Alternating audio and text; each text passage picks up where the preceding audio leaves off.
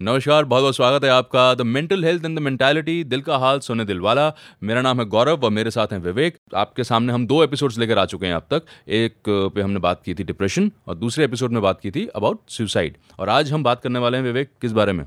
आज हम बड़ी गंभीर समस्या पे बात करने वाले हैं जिसके बारे में बहुत कम लोग बात करते हैं। वैसे तो मेंटल हेल्थ पे ही बहुत कम लोग बात करते हैं हाँ। लेकिन जब ये मेंटल हेल्थ की प्रॉब्लम होती है बच्चों में तो वो जो संख्या होती है जो लोग बात करते हैं जो एड्रेस करते हैं जो उसके बारे में अवेयरनेस करते हैं या सेंसिटिव होते हैं ये और भी कम हो जाता है when it comes to children हाँ और बच्चों के साथ ये होता है कि अमूमन माँ बाप ये मानते हैं कि मान लीजिए कोई एक लर्निंग डिसेबिलिटी रिफ्लेक्ट भी हो रही है बच्चे के बिहेवियर में तो ये कहा जाता है कि अब बड़ा होते होते ठीक हो जाएगा। अभी तो बच्चे हैं। अच्छा होता क्या बच्चे मन के सच्चे वो कभी कुछ छुपाते नहीं है। छुपाने वाले काम जो है वो एडल्ट करते हैं। है ना? वो मैनिपुलेट करेंगे या मनूवर करेंगे किसी चीज़ को पर्दा डालेंगे।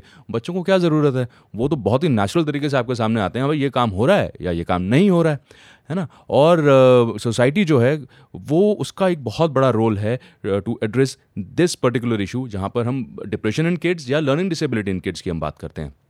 विवेक एक चीज़ तो सामने हमारे ये आती है कि जब पेरेंट्स को पता चलता है कि बच्चे में कोई लर्निंग डिसेबिलिटी है तो उनका रिएक्शन जो है वो बहुत शौक का रहता है और बहुत नेचुरल भी होता है होती है ये बात।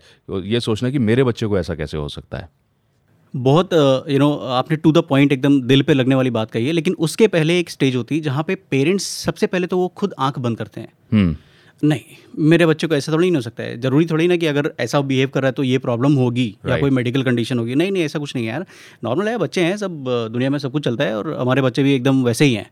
और बड़े होते होते जैसे आपने बताया कि वो ठीक हो जाएँगे। हम्म सो पहला काम करते हैं वो पेरेंट जो अपनी आँखें बंद करते हैं वो एक्सेप्ट नहीं करना चाहते हैं। वो समझना नहीं चाहते हैं कि it could be a medical condition and उसके बड़े वाजिब रीजंस भी हैं। Right? अगर किसी को पता चले कि हाँ मेरे बच्चे को कोई मेडिकल कंडीशन है तो स्टेगमेटाइज uh, हो जाएगा वो तो। मतलब एक टैबू हो जाता है। मतलब हाँ. मेरे मेरे से लोग बात करना बंद कर देंगे मेरे बच्चे को बर्थडे uh, पार्टीज़ में बुलाना बंद कर देंगे यू नो इस तरह की चीज़ें हैं समाज में। मतलब वी कांट डिनाई देम तो सबसे पहले तो एक्सेप्टेंस ही नहीं है ना। करेक्ट मानना ही नहीं है। और ये हो सकता है बहुत नेचुरल हो नेचुरल होगा ही।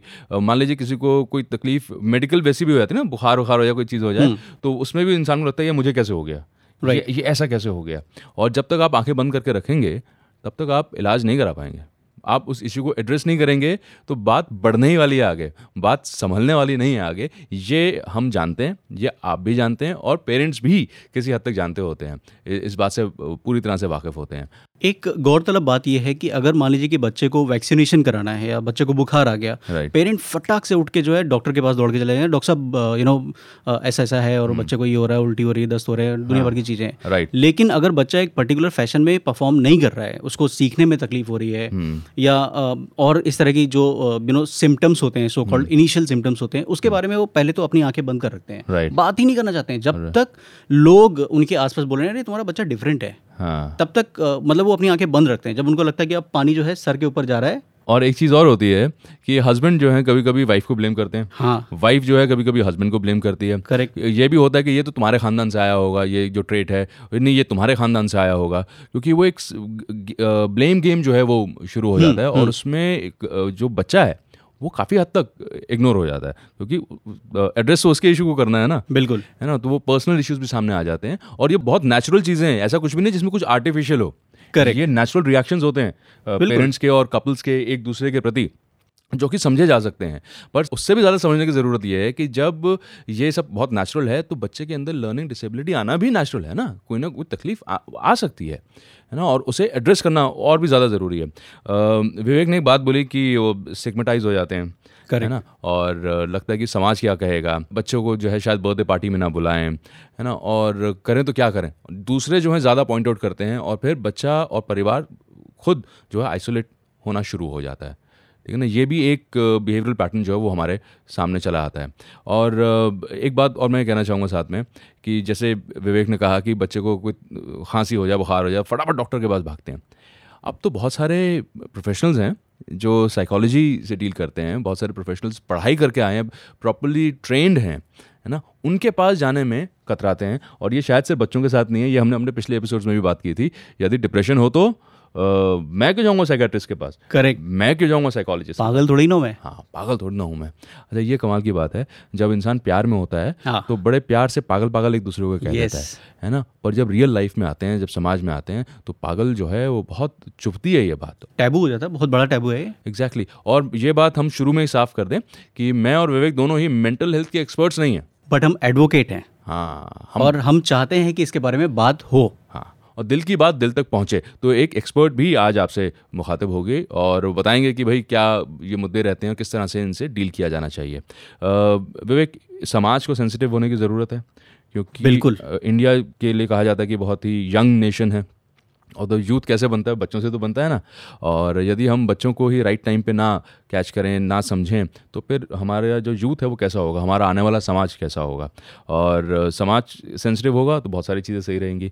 परिवार सेंसिटिव होगा तो समाज अपने आप सेंसिटिव होगा। Absolutely. तो ये वाइस एंड वर्सा चीज़ें जो हैं वो चलती रहती हैं। But tell me one thing Vivek यदि हम बच्चों में डिप्रेशन को या लर्निंग डिसेबिलिटीज़ को जो बहुत सारी चीज़ें ए हैं या ऑटिज़म है ये बहुत सारी चीज़ें ऐसी हैं। अगर हम उन्हें इग्नोर कर दें। हम्म। और उसको सही टाइम पे एड्रेस ही ना करें। तो क्या किस तरह का खामियाजा जो है वो फैमिली और सोसाइटी भुगतती है?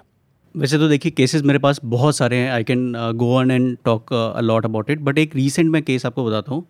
मेरे एक फ्रेंड है थे। मतलब उनका सत्रह साल का बच्चा बेटा उसने उनकी और उनके पिताजी की मतलब अपने पिताजी की और अपने दादाजी की हत्या कर दी। और खुद जो है वो you know he jumped off from his balcony to death सत्रह साल।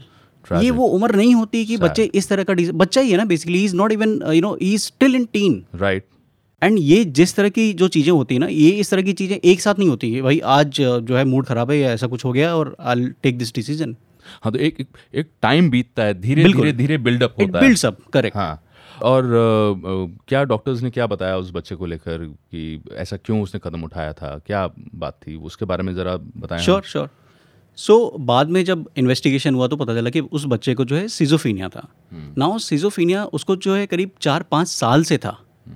और उन चार पाँच सालों में ऐसा नहीं कि पेरेंट्स वर इग्नोरेंट और समथिंग यू नो उसका प्रॉपर ट्रीटमेंट वगैरह भी चल रहा था। लेकिन गौरतलब बातें यहाँ पे दो हैं। पहली चीज़ तो देखिए आप शायद आप भी पेरेंट हैं मैं भी पेरेंट हूँ। यू नो हम शायद इस बात से ताल्लुकात रखेंगे कि कुछ तो गड़बड़ है आज हमारी पेरेंटिंग में। कुछ तो चीज़ें जो है सही नहीं है जैसा you know if you compare to because हम अ, हमारा दिमाग हमेशा कंपेयर करता है। हम्म हम्म। कुछ तो गड़बड़ है क्योंकि आज क्यों ऐसा होता है कि एक सात साल का आठ साल का दस साल का पंद्रह साल का बच्चा एक टीनेजर डिप्रेशन में क्यों जाता है? हम्म हम्म, और डिप्रेशन तो एक चीज़ हो गई। मतलब अगर कोई बच्चा भाई कुछ तो भरता रहता है ना उनके अंदर कि अचानक से एक दिन जो है उठ के एक कोई ऐसा कदम उठा लेता है। हम्म। आपने कई बार देखा होगा कि केसेस आते हैं कि यू नो सेक्सुअल अब्यूज और हम्म। इस तरह की चीज़ें। सो वन पॉइंट इज़ कि एक एक एक्सट्रीम है उसके रिजल्ट्स हमारे सामने आते हैं जैसे सेक्सुअल अब्यूज़ की बात की या मर्डर uh, की बात की। और एक चीज़ यह है कि अ, जहाँ पर बहुत एक्सट्रीम नहीं जा रहा बच्चा लेकिन वो उलझा हुआ है। Correct. उससे पढ़ाई नहीं हो रही है वो लिख नहीं पा रहा है शायद ठीक से उसको शायद समझ में नहीं आ रहा है क्लास में वो बैठता है वो करे तो क्या करे? और बच्चों के साथ वो बहुत ज़्यादा मिंगल नहीं कर पाता है। तो कुछ चीज़ें बहुत एक्सट्रीम है और कुछ चीज़ें बिल्कुल हमारे सामने मीडियोकर कैटेगरी में आती हैं। बिल्कुल मार्जिन पर हैं जिन्हें हम अगर शायद बेहतर तरीके से समझें तो वो एक्सट्रीम पॉइंट तक हम ना पहुँचे। बिल्कुल। और एक बात ये भी है कि हाँ ये भी समाज कहता है कि शायद पेरेंटिंग में कुछ कमी रह गई है सोसाइटी में कुछ कमी रह गई है। यकीनन कुछ ना कुछ तो ऐसा है जिसकी वजह से इतनी सारी चीज़ें हमारे सामने आ रही हैं। मेरा ये मानना है और, बहुत स्ट्रांग ओपिनियन है कि आपको नज़र आ गया है ना इमीजिएटली आप उस पर एक्शन लें। क्योंकि ये तो मैं कहता ही हूँ कि हमारे लाइफ का गोल है ज़माने को दिखाना है और सबसे बड़ा डर है कुछ तो लोग कहेंगे। Correct. तो ज़माने का और लोगों का डर हटाना ही होगा। Exactly exactly. कोई और ऑल्टरनेटिव है ही नहीं। Exactly exactly. अच्छा सिंस मैं मार्केटियर हूँ तो एक बड़ी यू नो एक इंटरेस्टिंग सी चीज़ हमको सिखाई जाती है और पढ़ाई जाती है you know like catch them young चाहे वो आपके टारगेट ऑडियंस के लिए हो या किसी के लिए भी हो. सो so, एक जैसे फॉर एग्जांपल एक इंस्टेंट नूडल है यू नो लाइक उसका मार्केटिंग स्ट्रेटजी ये था कि बच्चों को या टीनेजर्स को उसको टेस्ट कराया जाए. So that when they grow up they pass on this legacy to their generation हाँ तो हॉस्टल में भी अब इंस्टेंट नूडल्स दिखाए जाते हैं और जब आप बड़े हो जाते हैं तब भी वो नूडल्स जो आपका साथ में करेक्ट सो so, यहाँ पे अच्छा एक इंपॉर्टेंट एस्पेक्ट इसका ये भी है कि जब हम बात करते हैं कैजम यंग सो उस समय पे कई बार क्या होता है कि स्पाउसेस में ना इस चीज़ को लेकर जैसे अभी आपने यू नो थोड़ा सा उसके बारे में प्रकाश डाला था they start blaming each other कि मतलब मान लीजिए कि अगर मेरी वाइफ बोलती कि अरे मेरा बच्चा जो है वो ठीक से पढ़ नहीं रहा है उसको कुछ गलती तो नहीं है कुछ कमी तो नहीं है कुछ प्रॉब्लम तो नहीं है एक बार डॉक्टर को क्यों नहीं दिखा लेते हो? मैं बोलूँगा अरे बावले हो गया मतलब ये सब चीज़ों की ज़रूरत नहीं है। एंड जहाँ वो बच्चा जो है निगेटिव चीज़ें दिखाने लगता है अरे तुम्हारे पे गया है that kind of right right right but then coming coming back to the catch them them young, तो जब बच्चा सिम्टम्स दिखा रहा है अब तो स्कूल्स में स्पेशल एजुकेटर्स भी हैं हम्म, और साइकोलॉजी जो है काफ़ी ग्रो एडवांस हो गया है अभी। हाँ काफ़ी एडवांस comparatively हाँ still exactly. it has to अरे भैया आप ये देखिए ना जब कंपनीज़ में रिक्रूटमेंट्स होती हैं तब भी तो साइकोमेट्रिक test होते हैं, साइकोमेट्रिक टेस्ट होते हैं पता Yes. चल, चलता है कि भाई ये ईक्यू ओरिएंटेड है या आईक्यू ओरिएंटेड है इसका एप्टीट्यूड क्या है ये सारी चीज़ें हम करते ही है ना। Correct. तो जब बच्चा एकदम छोटा है और वो कुछ चीज़ें दिखा रहा है तो उसे रूल आउट ही कर लो। आप आप किसी अच्छे प्रोफेशनल से बात करें तो रूल आउट हो जाएगी ना चीज़। क्योंकि प्रॉब्लम ये है कि हम सब कुछ नहीं जानते भाई। हम्म। भाई माँ बाप भी तो पहली बार बनते हो। बिल्कुल वो भी सही है। तो आप ये कैसे कह सकते हो कि भाई मेरे पास बहुत एक्सपीरियंस है? हाँ। ठीक है ना? आपका बच्चा तीन साल का है चार साल का है तो आपको भी चार साल हुए हैं ना? माँ बाप बने हुए। करेक्ट तो आपका एक्सपीरियंस कुछ चार साल का ही है ना? और बच्चे ने जो बिहेवियरल इश्यूज़ एग्जिबिट किए हैं वो तो तीन साढ़े तीन साल की उम्र में आपके सामने आने शुरू हुए होंगे। उसके पहले तो सारी बातें क्यूट क्यूट स्वीट स्वीट रहती हैं। करेक्ट राइट तो आप भी बहुत अनुभवी नहीं हैं। So it is better that कि आप किसी अनुभवी के पास जाएँ और प्रॉपरली लर्न इट प्रोफेशनल के पास प्रोफेशनल के पास जाएँ। और विवेक दो दो चीज़ें हमारे सामने आई कि एक्सेप्ट करना ज़रूरी है जी। Catch them young right time पे आप किसी प्रोफेशनल के पास जाएँ अच्छा हो कि रूल आउट हो जाए। और यदि लगता है कि नहीं साहब रूल आउट नहीं हो रहा है बाकी ये कंडीशन है तो एक सही राह मिलेगी आपको yes. सही ट्रीटमेंट मिल जाएगी करेक्ट. और जब ट्रीटमेंट की हम बात कर रहे हैं तो क्या लगता है कि एक- एक एक्सपर्ट से बात कर लीजिए? एब्सोल्युटली है ना? एब्सोल्युटली तो अभी हम क्या करते हैं चाइल्ड साइकोलॉजिस्ट हैं नाम है इनका प्राची श्रीवास्तव और अपना खुद का एक इंस्टीट्यूट चलाती हैं स्टापू के नाम से और छोटे बच्चों के साथ ही काम करती आ रही हैं। More than a decade now it appears तो उनसे ज़रा बात करते हैं। विवेक क्या सवाल हम उनसे पूछें? प्राची बहुत बहुत स्वागत है आपका हमारे शो पे जिसपे हम बात करते हैं मेंटल हेल्थ की और ये वो बातें होती हैं जिसपे अमूमन लोग बात करना नहीं चाहते हैं। एंड आज हम बात कर रहे हैं बच्चों की और उनसे जुड़ी मानसिक अवस्थाओं की मैं बीमारी नहीं बोलूँगा अवस्थाओं की। कंडीशंस जी आप हमें ये बताइए कि कब वो टाइम होता है जब पेरेंट्स को सोचना चाहिए कि भाई ये ये चीज़ें अगर you know X Y Z तीन चार पाँच छः सात चीज़ें जो है ये नॉर्मली होनी चाहिए और ये नहीं हो रही हैं कब जो है पेरेंट को थोड़ा सेंसिटिव होना चाहिए। दूसरा सोसाइटी को कैसे और सेंसिटिव होना चाहिए? कैसे इंक्लूज़न जिसकी हम बात करते हैं आज, बहुत बड़ा टॉपिक है इंक्लूज़न कैसे हम यू नो क्या वो राय आप देना चाहेंगे, मशवरा देना चाहेंगे हमारे ऑडियंसेस को सो दैट उस बच्चे का इंक्लूज़न हो। वो, उसको एक राइट मिले कि yes I am also you know a child भाई नॉर्मल एबनॉर्मल तो एक अलग चीज़ है but at the bottom line is child so उस और बचपन जो होता है ना बचपन कभी कोई भूलता नहीं है। मतलब आज हम भी यू नो इतने बड़े हो गए लेकिन बचपन कभी नहीं भूलते हैं। बिल्कुल। सो पेरेंट्स के लिए सोसाइटी के लिए और बाकी सारे स्टेक होल्डर्स के लिए आप क्या सजेशन देना चाहेंगे कि कैसे उस बच्चे का भविष्य हम सिक्योर कर सकें? और ये भी हमें बताएँ कि वो बच्चे जिन्हें अक्सर कह दिया जाता है कि नहीं नहीं ये तो पढ़ाई में ध्यान ही नहीं देता इंटेलिजेंट ही। नहीं है। पढ़ना नहीं चाहता है। हाँ पढ़ना नहीं चाहता है और जब राइट लाइन ऑफ़ ट्रीटमेंट या जो थेरेपी सामने आती है treatment is again a very strong word but therapy जब सामने आती है और अब अब तो प्ले थेरेपी और बहुत सारी बहुत तरह तरह की थेरेपीज़ हैं उसके बाद किस तरह के रिज़ल्ट उन बच्चों में हमें देखने को मिलते हैं। नमस्कार, मेरा नाम प्राची श्रीवास्तव है और मैं एक बाल मनोवैज्ञानिक हूँ और आज मैं गौरव और विवेक के साथ हूँ दिल का हाल सुने दिलवाला पर। मैं बहुत बहुत धन्यवाद करना चाहती हूँ गौरव और विवेक का, जो बच्चों से जुड़ी समस्याएँ या उनकी जुड़ी मनोस्थिति से जुड़ी बातचीत आज कर रहे हैं। हाँ ऐसा अक्सर कहा जाता है कि बच्चों को क्या प्रॉब्लम हो सकती है? इतने छोटे से होते हैं, इनकी लाइफ में क्या परेशानी हो सकती है जो इनको किसी मनोवैज्ञानिक की ज़रूरत पड़े? तो अक्सर कह दिया जाता है कि नाटक कर रहे हैं या बदतमीज़ हैं, या इनकी आदत ही ऐसी है, या मम्मी से सीखा है, पापा से सीखा है, पर ये सब गलत फहमियाँ हैं।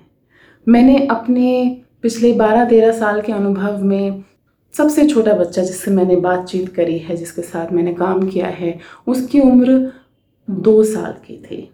तो ये मान लेना कि बच्चा सिर्फ़ नाटक कर रहा है या बदतमीज़ है, ये एक गलत फहमी है।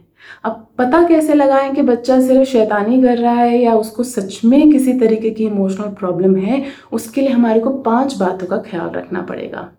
सबसे पहले है उसकी फ़िज़िकल हेल्थ क्या बच्चा सही समय पर उठ रहा है, सो रहा है, बराबर नींद ले रहा है, सही भूख लग रही है, खेल रहा है, उसके माइलस्टोन सही तरीके से अचीव कर पा रहा है? अगर ये सब सही है तो बहुत अच्छी बात है। लेकिन अगर इनमें किसी तरह की रुकावट आ रही है तो बहुत ज़रूरी है कि आप अपने डॉक्टर से मिलिए।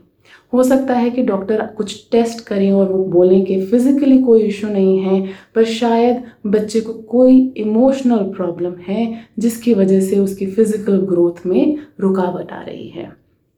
दूसरा, बच्चे की फीलिंग्स क्या आपको लगता है बच्चा आपका ज़रूरत से ज़्यादा गुस्से में रह रहा है, ज़रूरत से ज़्यादा डर रहा है, चिड़चिड़ा हो रहा है, हर छोटी बात पर रो पड़ता है, उसको बुरे सपने आ रहे हैं, या वो अपने आप को एक्सप्रेस नहीं कर पा रहा है ठीक से? अगर इस तरह की फीलिंग्स आप अक्सर आए दिन रोज़ाना में महसूस करते हैं तो ज़रूरी है कि आप एक मनोवैज्ञानिक से मिलें।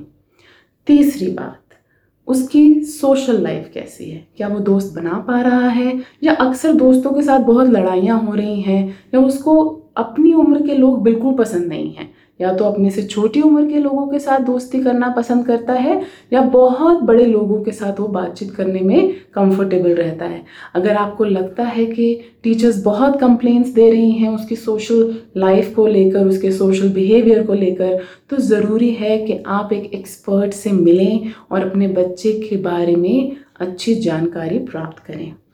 चौथी चीज़, बच्चे का कॉग्निशन उसका मेंटल लेवल क्या एक बात को बार बार बताना पड़ता है और वो नहीं समझ पा रहा है? क्या टीचर आपसे कहती है कि उसको हम अगर अलग से बैठ कर के भी समझा रहे हैं तो उसको बात नहीं समझ में आ रही है? हो सकता है कि आपका बच्चा इंटेलिजेंट है, लेकिन चीज़ों को समझने का जो तरीका है उसका अलग हो। शायद वो ब्लैक बोर्ड से कंफर्टेबल ना हो और कंप्यूटर से ज़्यादा कंफर्टेबली पढ़ाई कर सकता हो। पर ज़रूरी है कि आप एक एक्सपर्ट से मिलकर के समझिए कि आपके बच्चे की लर्निंग नीड्स क्या हैं। और पांचवा, अगर आपके बच्चे ने सारे माइलस्टोन्स अचीव कर लिए हैं, और उनमें से कोई भी माइलस्टोन बच्चा रिवर्स कर दे रहा है, जैसे चलने तो लगा था, बात तो करने लगा था वॉशरूम भी जाने लगा था कंप्लीटली टॉयलेट ट्रेन था, पर अब सब कुछ उल्टा हो रहा है। अब बच्चा बता नहीं पाता कि उसको वॉशरूम जाना है और कपड़े गंदे हो जाते हैं, या अंगूठा चूसने लगा है हकलाने लगा है, कुछ शब्द भूलने लगा है। अगर इस तरह की चीज़ें आप अपने बच्चे के बिहेवियर में ऑब्ज़र्व करते हैं तो ज़रूरी है कि आप अपने बच्चे के डॉक्टर से या एक मनोवैज्ञानिक से मिलें। ऐसे में पेरेंट्स का रोल बहुत इंपॉर्टेंट होता है। बहुत से पेरेंट्स इस चीज़ को पर्सनली ले लेते हैं। उनको लगता है कि हमारे में कोई कमी है, इसकी वजह से बच्चे में कमी आ गई है। या लोग क्या कहेंगे अगर हम किसी मनोवैज्ञानिक के पास जाएँगे? इन सब बातों में आप बहुत समय वेस्ट कर देंगे। तो ज़रूरी है कि आप जितना जल्दी हो सके एक मनोवैज्ञानिक से, एक डॉक्टर से मिलिए और अपने आपको समझिए, अपने बच्चे को समझिए, क्योंकि अगर आज आप अपने बच्चे के साथ रिलेशनशिप इम्प्रूव कर पाएँगे, अपने बच्चे को समझ करके, अपने आप को समझ करके तो आपके आगे आने वाले सारे साल स्मूथली जाएँगे। आपका रिलेशनशिप आपकी फैमिली के साथ, आपके बच्चे के साथ बहुत अच्छा हो जाएगा।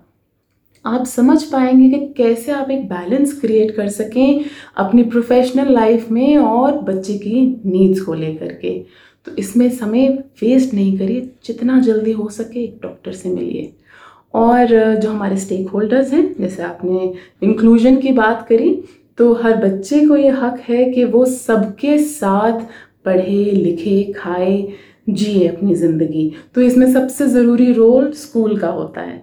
स्कूल्स के लिए बहुत ज़रूरी है इंक्लूजन इंक्लूजन पॉलिसी रखना। आप हर बच्चे को वेलकम करिए रिसोर्सेज क्रिएट करिए और आपकी सबसे बड़ी रिसोर्स होती हैं आपकी टीचर्स अपनी टीचर्स को ट्रेन करिए, उनको बताइए बच्चों की मेंटल हेल्थ से जुड़ी समस्याओं के बारे में, जिससे वो समझ सकें कि ये बच्चा जो, जिसको टीचर्स कह देते हैं अक्सर प्रॉब्लम चाइल्ड प्रॉब्लम चाइल्ड नहीं है.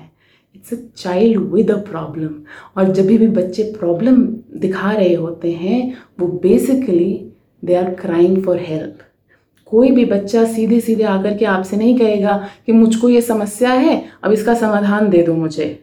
वो कोई ना कोई बिहेवियरल प्रॉब्लम आपके सामने रखेगा. ये आपकी समझदारी है कि आप समझिए कि बच्चा ये बिहेवियर बार बार क्यों दिखा रहा है. क्यों क्लास में नहीं बैठना चाहता? क्यों होमवर्क कंप्लीट नहीं हो रहा? क्यों दोस्तों से लड़ाई हो रही है? क्यों क्लास में बैठे बैठे सो जाता है? तो टीचर्स का रोल यहाँ पर बहुत बहुत कीमती होता है क्योंकि आप सबसे ज़्यादा जुड़ी होती हैं बच्चों के साथ। तो अगर टीचर्स ट्रेंड होंगी, वो जल्दी समझ पाएँगी और जल्दी आपको सही एक्सपर्ट के पास गाइड कर सकेंगी और उस एक्सपर्ट के साथ मिल करके क्लासरूम में काम करेंगी। और तीसरे स्टेक होल्डर्स जो बच्चों के लिए होते हैं, वो होते हैं उनके दोस्त। अगर आपका बच्चा किसी ऐसे बच्चे के साथ दोस्ती करने में कतरा रहा है, जिसको कोई इमोशनल प्रॉब्लम है तो मैं आपसे कहूँगी कि अपने बच्चे का कॉन्फिडेंस बढ़ाइए। उसको समझाइए कि किसी भी बच्चे से डरने की ज़रूरत नहीं होती, किसी को ग्रुप से बाहर निकालने की ज़रूरत नहीं होती, सबसे मिल कर के रहने की ज़रूरत होती है। कुछ कमियाँ मेरे में हैं, कुछ कमियाँ आप में हैं। अगर हम एक दूसरे को समझ लेंगे तो शायद हम एक अच्छा ग्रुप बना सकेंगे। तो बहुत ज़रूरी है कि पियर्स सेंसिटाइजेशन प्रोग्राम होना चाहिए हर स्कूल में, हर जगह। उनको समझाने के लिए कि वो बच्चे जो कभी कभी कोई प्रॉब्लम दिखाते हैं, कोई बिहेवियर दिखाते हैं उनको अपनी सोसाइटी से कट ऑफ़ नहीं करना है। उनको कैसे इंक्लूड करना है, वो हम बड़े बच्चों को आसानी से सिखा सकते हैं और सबसे आसान तरीका होता है रोल मॉडल बनने का। अगर आप इंक्लूजन फॉलो करेंगे, अगर आप उन बच्चों को अपनी बर्थडे पार्टीज़ पर बुलाएँगे तो आपके बच्चे भी उन बच्चों के साथ दोस्ती करेंगे। और सबसे ज़रूरी इंसान जो इंक्लूजन को बिल्कुल मेंटेन कर सकता है या ला सकता है इस सोसाइटी में, वो है वो बच्चा खुद। मैं उन बच्चों से कहना चाहूँगी कि समझिए कि आपको जो बार बार प्रॉब्लम आ रही है, वो क्यों आ रही है? एक अच्छा मनोवैज्ञानिक उस बच्चे को भी एजुकेट करता है उसकी मेंटल हेल्थ के बारे में और उसको वो एक कॉन्फिडेंस देता है कि वो कैसे आगे बढ़कर दोस्ती कर सके, कैसे आगे बढ़कर अपनी प्रॉब्लम से बाहर आ सके और उसको दोबारा दोबारा अपनी लाइफ में ना लाए। आशा करती हूँ कि ये सारे पॉइंट्स जितने भी लोग इसे देख रहे हैं, सुन रहे हैं, गौरव और विवेक के माध्यम से इस शो के माध्यम से, उन सबको ये हेल्प करेगा। Thank you so much thank you so much Prachi and I am sure हमें तो बहुत सारा ज्ञान मिला और हमें बहुत सारी समझ मिली जो हमें पहले नहीं थी शायद। बिल्कुल। एंड आई एम श्योर आपके थ्रू हमारे थ्रू बहुत सारे लोग सुन रहे हैं देख रहे हैं जिनको इस बारे में थोड़ा और अवेयरनेस आई एंड आई एम श्योर ये उनकी लाइफ में एक बहुत बड़ा मील का पत्थर साबित होगा। Thank you so much Prachi Srivastava और अब uh, हम बात करेंगे कि आने वाले एपिसोड में किस किस मुद्दे को हम उठाएँगे भाई? एक यू नो एंगजाइटी और ओवर थिंकिंग नो आजकल मुझे बहुत सारे कॉल आते हैं। आई मीन लाइक आज सुबह ही एक लिस्टर का फ़ोन हम्म। आया। He said that sir I am I am having overthinking मुझे एंगजाइटी जो है इतनी भावी हो रही है मेरे ऊपर कि हम्म। मैं मुझे समझ नहीं आ रहा कि मैं क्या करूँ। एंड हम्म। जब मैंने इस चीज़ को रिलेट करा तो ये समझ में आता है कि भाई एंगजाइटी जो है या ओवर थिंकिंग जो है एक नॉर्मल प्रोसेस है फॉर हम्म। एग्ज़ाम्पल अगर हम कहीं इंटरव्यू के लिए जा रहे हैं या कहीं भी किसी भी काम करने के लिए जा रहे हैं हम्म। तो एक नेचुरल प्रोसेस है लेकिन ये खतरनाक हो जाता है अगर वो एक लेवल के ऊपर चला जाए तो हम्म। तो उसको एड्रेस करना बहुत ज़रूरी है हाँ और एंग्जाइटी मतलब बेचैनी बेचैनी। जो है वो मन में चलती रहती है और उसके उधेड़ बुन जिसको उधेड़ बुन जैसे कहते हैं और उधेड़ बुन जब हद से गुजर जाए और वो हद क्या है और उस उस व्यक्ति के ऊपर क्या बीत रही होती है जो वाकई बहुत एंशियस है उसके बारे में हम बात करेंगे हमारे आने वाले एपिसोड में। और कुछ एन हैं जो कि मेंटल हेल्थ के साथ जुड़ी हुई हैं। और यदि आपको लगे कि आप उनसे संपर्क में आना चाहते हैं उनसे और इन्फॉर्मेशन लेना चाहते हैं तो वो भी आप कर सकते हैं। उसका डिस्क्रिप्शन आपके सामने है। और मेरा नाम गौरव है मेरे साथ हैं विवेक। और गौरव और विवेक नेक्स्ट एपिसोड ऑफ़ दिल का हाल सुनन दिलवाला the mental health and the mentality में लेकर आएँगे। बातचीत जुड़ी हुई। ओवर थिंकिंग एंड एंगजाइटी से। Thank you so much thank you